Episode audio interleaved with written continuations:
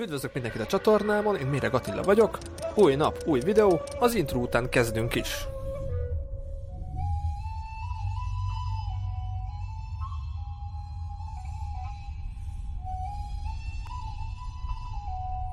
Szia Peti, üdvözöllek Bécsből, nagyon örülök, hogy Görögországból be tudsz hozzám kapcsolódni. Szia Attila, én is örülök neki, bár voltak internet problémák az elmúlt napokban, de örülök, hogy itt vagyok, és köszönöm szépen a meghívást rengetegféle fajta szituációba bele is kerültél, mert többfajta módon utazod az egész világot. Hogy mik számodra a kedvelt utazási típusok?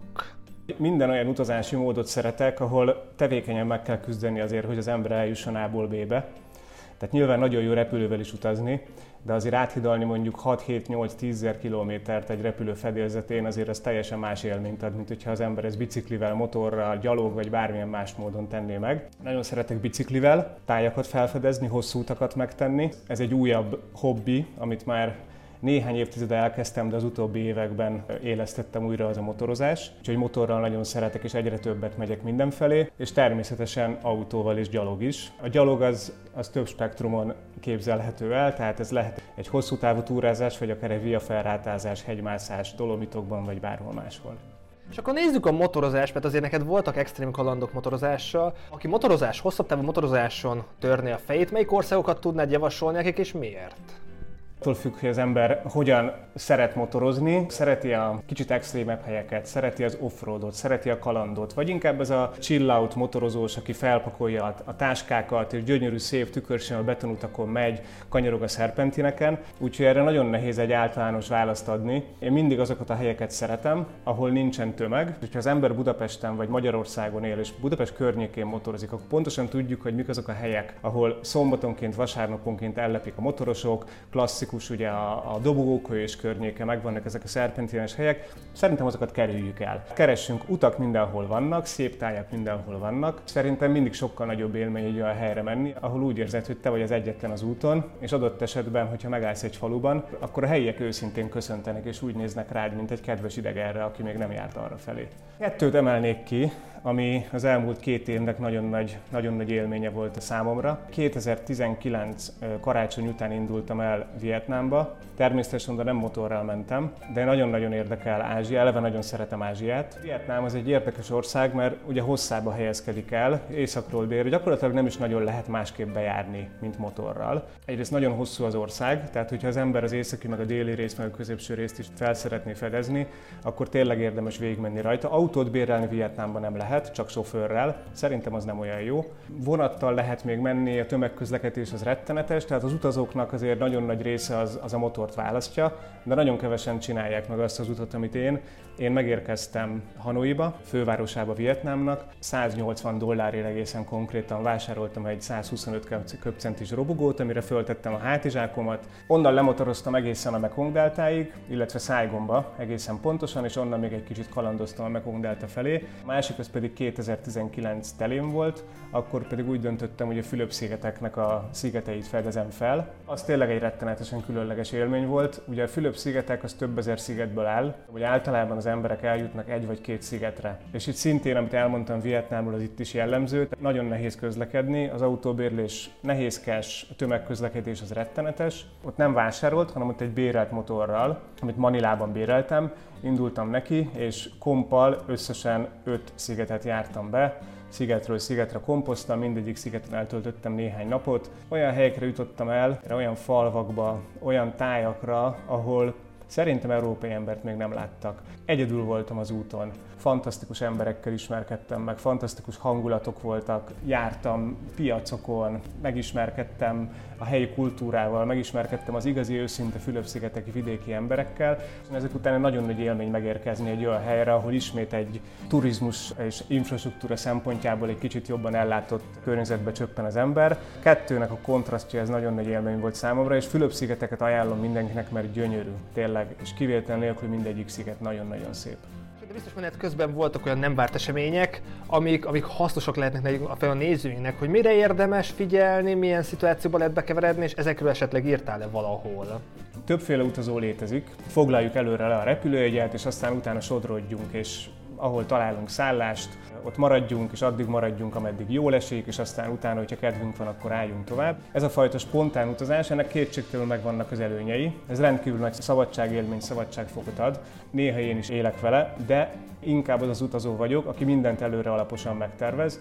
Azon egyszerű oknál fogva, hogy én amikor ott vagyok, akkor szeretek azzal a közeggel, környezettel, azzal az élménnyel foglalkozni, amiben éppen benne vagyok, nem pedig azzal, hogy az estém adott esetben azzal telik, hogy a másnapi szállás foglalom és nézegetem, jaj, elfogytak a szállások, már túlságosan drágák, kényszerhelyzetben vagyok, nagyon el tudja rontani az embernek az utazását, hogyha rátelepszik ez a fajta ilyen szervezési kényszer az utazás alatt, úgyhogy én előre megterveztem mindent, főleg a Fülöp-szigeteken. Egyébként ilyen szempontból csodálatos, hogy 2020-at és 21-et írunk, azért az internet olyan lehetőségeket nyitott meg, és az online foglalás és az online elérhető információk az utazók számára, amik ugye 10-20 évvel ezelőtt még elképzelhetetlenek voltak. Tehát az, hogy én az otthoni budapesti lakásomból gyakorlatilag ismeretlen Fülöp-szigeteki város között kompjegyet tudok foglalni és vásárolni, meg tudom nézni a menetrendet, ki tudom választani az ülőhelyemet, utána le tudom foglalni a szállásomat, meg tudom nézni, hogy hol van benzinkút. Olyan tökéletes szervezést tesz lehetővé, ami az egyébként útközben felmerülő problémáknak a 90%-át ki tudja zárni,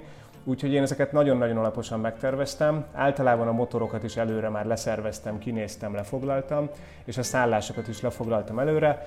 Így legfőképpen tényleg csak az élmény maradt, és azzal tudtam menet közben foglalkozni, hogy mindent megéljek mindenféle stressz nélkül, ami útközben ér engem. Természetesen voltak fennakadások, de szerencsére nagy problémák nem voltak, kisebb problémák voltak a motorral Vietnámban. Az egyik gödörnél kiesett a fékbetét, de Vietnámról tudni kell, hogy a legtöbb motorkerékpárral rendelkező ország, ami azt is jelenti, hogy minden faluban az út mellett körülbelül 30 méterenként vannak motorszervizek, 8 vagy 900 forintért és körülbelül 20 perc alatt megoldották. Vietnámban defekt volt, elvesztettem egyszer a motornak a kulcsát, de azt is fantasztikus, csodálatos módon egy útszéli lakatosnál, nem is tudtam, hogy ilyet lehet egyébként, úgy csináltak a kulcsról másolatot, hogy nem volt meg a kulcs.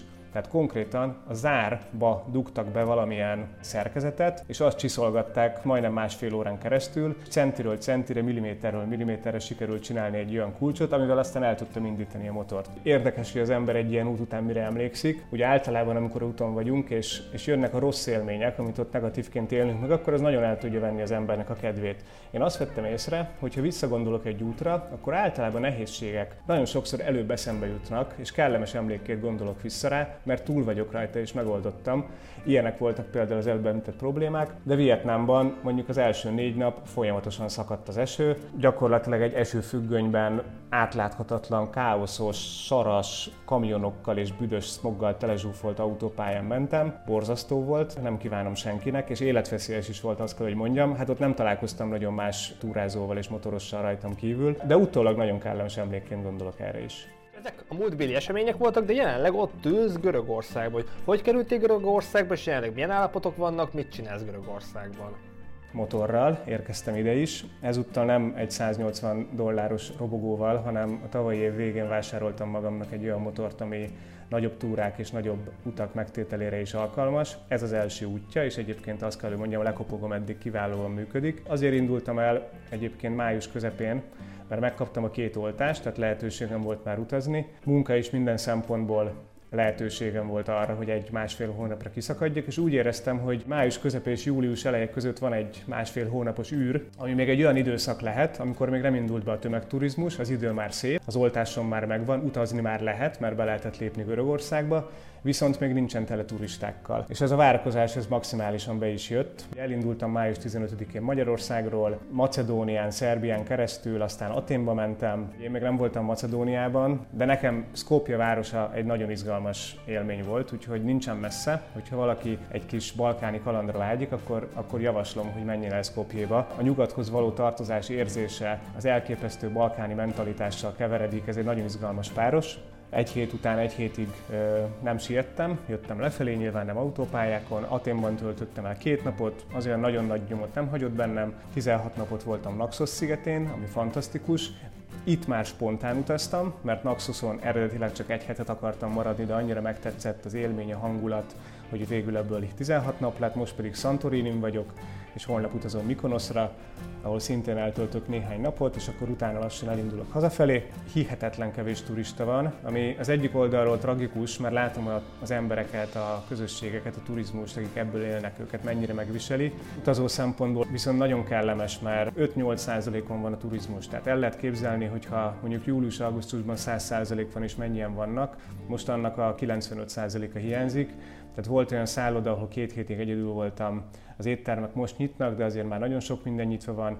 Az árak elképesztően alacsonyak, tehát olyan 100 eurós szobát kaptam meg 20 euróért a Naxos szigetén például, aminél jobbat szerintem el se lehet képzelni. Kedvesek az emberek, azt a fajta békebeli utazó hangulatot lehet most még megélni, amivel az elmúlt években már nem nagyon tudtunk találkozni, a turizmus robbanása miatt. Úgyhogy nagyon kellemes itt minden.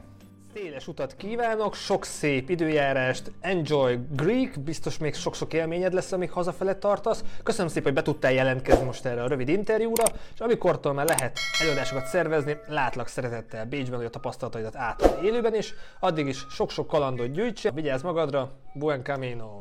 Köszönöm szépen a lehetőséget Attila, és remélem, hogy találkozunk Bécsben, és mindenkinek, aki, aki nézi a csatornádat, jó utazást kívánok! Köszönöm szépen, hogy velünk tartottatok, találkozzunk holnap is, vigyázzatok magatokra, legyetek jók, ha tudtok, sziasztok!